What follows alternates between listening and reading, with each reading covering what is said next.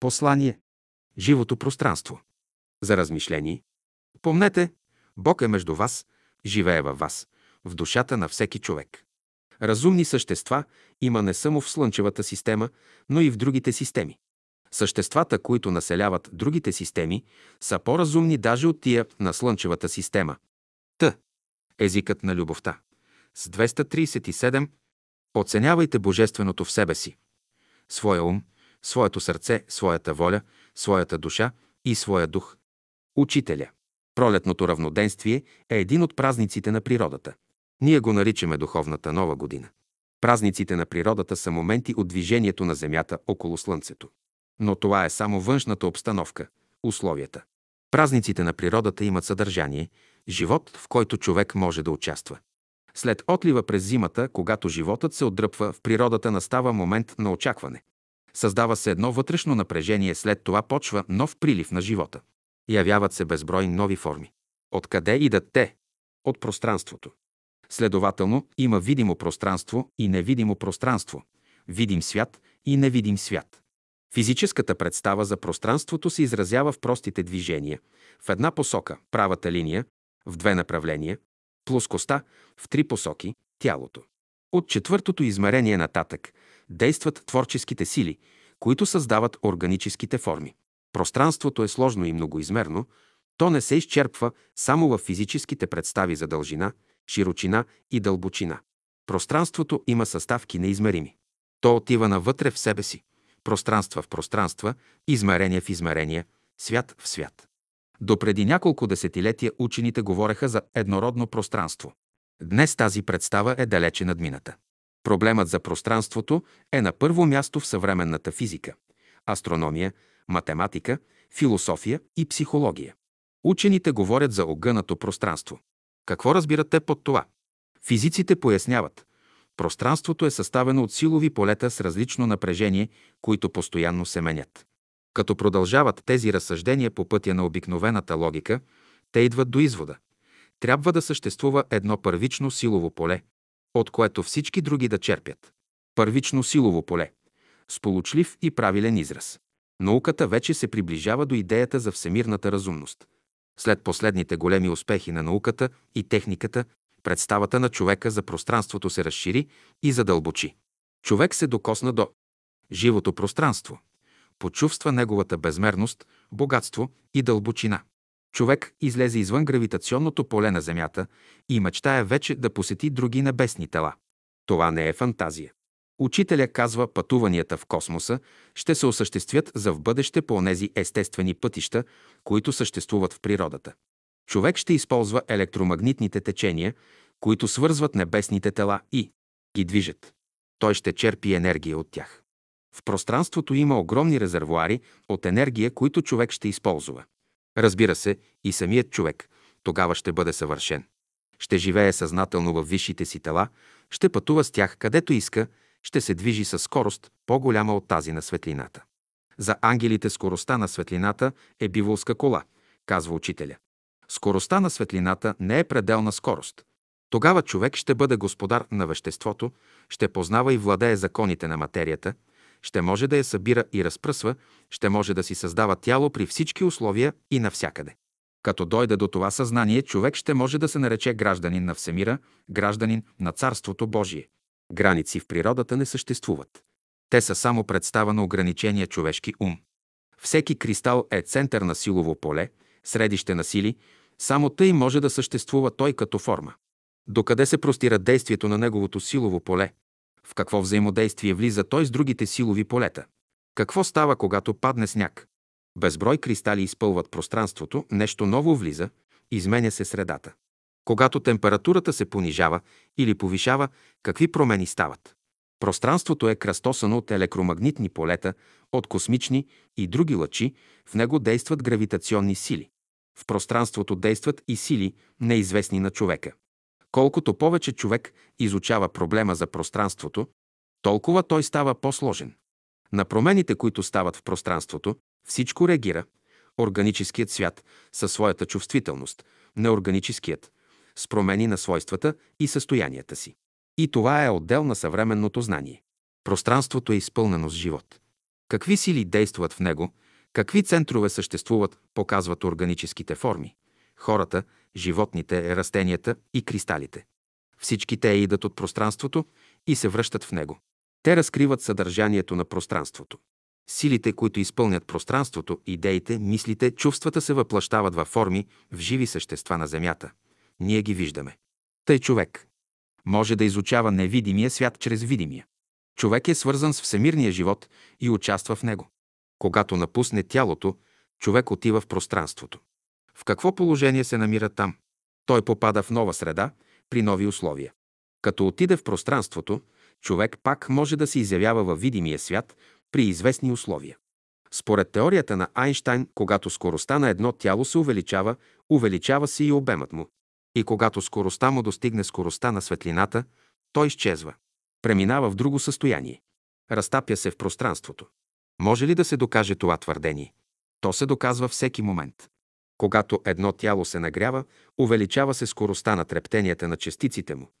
Увеличава се обемът му, то започва да свети, превръща се в светлина, минава в лъчисто състояние. В случая под скорост трябва да разбираме интензивността на трептенията. Смисълът на горното твърдение може да бъде следният. Всяка форма, като въплъщение на една идея, може да достигне пределна скорост, т.е. да се превърне пак в идея. Тогава тя съществува навсякъде. Човек участва в живота на пространството. Той е център на силово поле, от него излизат сили, светлина, топлина, мисли, чувства. Има една същина, която едновременно е навсякъде. Няма място, където тя да не може да бъде призована. Колкото човек е по-съвършен, толкова по-далеч отиват лъчите, които излизат от него. Някои от тези лъчи отиват до близки, други – до далечни цели. Някои лъчи, които излизат от човека, са всепроникващи, те отиват неограничено далеч и преминават през всички препятствия. Съвременната наука потвърждава това опитно. Живите същества, които населяват пространството, техните мисли, чувства, състояния, образуват онази динамична среда, която е съдържание на пространството. Пространството е живот на съществата. Обемът на пространството зависи от интензивността на съзнанието. Според това пространството се увеличава и намалява не в физически или геометрически смисъл, а в смисъл на интензивност. Като изявление на великата разумност, пространството е безгранично. Ако си послужим с образния и поетичен език на вярващите, това може да се преведе така. Пространството е изпълнено с Божието присъствие. Оттегли ли се Бог, няма пространство. Затова ние говорим за живо пространство. Пространството е проникнато от Божията мисъл, изпълнено е от Божията любов и мъдрост. В пространството действа Божият дух. Той създава пространството. Проблемът за пространството е не само физически, астрономически и математически. По своята същина той е духовен. Пространството е сложно. Като го изучава човек, като вниква в неговата същина, идва до великия разумен свят, който го създава. Животът на пространството е богат, безграничен, вечен, следователно пространството е живо, чувствително, отзивчиво. Когато човек отправи мисълта си към него и поиска нещо, то отговаря. Има една народна руска приказка, преразказана от Алексей Толстой. Тя носи странното заглавие. Иди там, не зная къде, донеси онова, не зная кое. В нея се третира въпросът за пространството, както го е постигнал обикновеният човек от народа.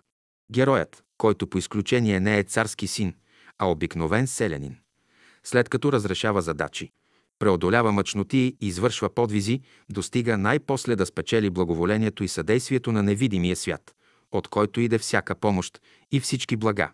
В приказката е разказано и как е спечелил това благоволение. След това вече, каквото поиска, каквото пожелае, неговият невидим приятел му го доставя и изпълнява всяко негово желание. Идеята е тази. Заобикален е един невидим свят, населен с добри и зли същества. От човека зависи с кои ще се свърже, кои ще извика, добрите или злите. Злите същества се стремят да го поробят, ограбят и унижат. Добрите същества зачитат свободата на човека и неговите права. Те го ръководят и подпомагат, без да го унижават. Чудно!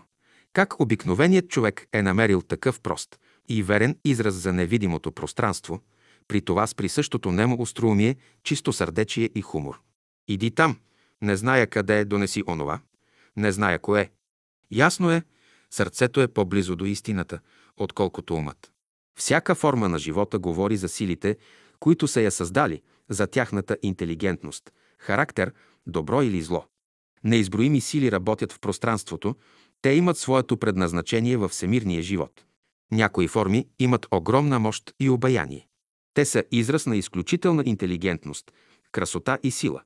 В школата на Бялото братство се изучава и езика на формите, т.е. живота на пространството. Това е сложен и труден език. Като изучава формите на живота, човек може да съди какви са силите, които в даден момент работят в природата и какви условия съществуват, благоприятни или не. В пространството всичко е в движение. Силите се превръщат една в друга. Средата, в която живеем, е жива, разумна, отзивчива. Човек трябва да бъде много чутък, внимателен, съсредоточен, да долови тихия глас. Затова е необходима молитвата, размишлението, съзерцанието. Човек може да се разговаря със своите приятели от невидимия свят и да има тяхното съдействие и помощ. Хората не знаят какво да ценят. Те поставят на първо място своята личност. Тук е трагедията на човека. Тук са противоречията и борбите му. Бога на първо място трябва да постави човек. Тогава всяко нещо заема своето естествено положение, изпълнява своята разумна служба във всемирния живот и човек намира своето място и придобива най-ценното – мира. Явлението на духа става отвътре. Хората чакат външни чудеса и външно изявление. Това е неразбиране. Духът запалва мисълта. Той дава подтик на творчеството, подхранва го и го ръководи. За ученика на Божествената школа важно е правилото. Не търси посредник между Бога и тебе. Разумният свят ти е дал ум, сърце и воля. Работи над тях, за да можеш да призоваваш Господа. В молитвата е казано: нека твоите светли духове на обичта, вярата и надеждата да пребъдат в нас сега и всякога, заедно с тебе. Днес хората още спорят за Христа, дали е живял преди две хиляди години. Неуместен спор. Учителя казва: има един жив Христос на любовта, който живее сега в нашите души, във всяко благородно побуждение. Това е живият Христос. Дали той е в сърцето на простия човек или в едно животно, все едно. Учителя не дойде да създаде религия или едно затворено духовно общество. Такива има и могат да възникнат много.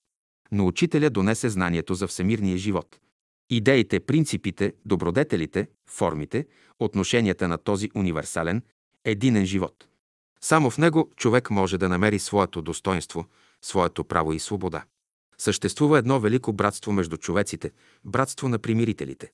То обединява всички, които вярват в Бога, независимо какъв израз дават на вярата си. Това са миротворците. За тях Христос казва: блажени миротворците, защото синове Божии ще се нарекат. Обични братя и сестри, като споделяме с вас тези мисли, ние ви поздравяваме с празника на пролета. Тази година носи добри условия за духовна, творческа работа. Нашите приятели от невидимия свят отправят към нас своята мисъл, обгръщат ни със своята любов, подкрепят ни и ни опътват. Те ни посещават с изгревите на слънцето. Те ни приветстват и ни се усмихват през всяко цветенце. Те ни хранят с плодовете. Те ни милват с полъха на ветреца. Те ни дават всички добри условия. Те ни говорят чрез онези, които ни обичат. Те са винаги с нас. Мирът и благословението на обичния ни учител да бъдат с всички ни. Март хиляда деветстотин шейсет и шеста година. Братският съвет. София, Изгрев.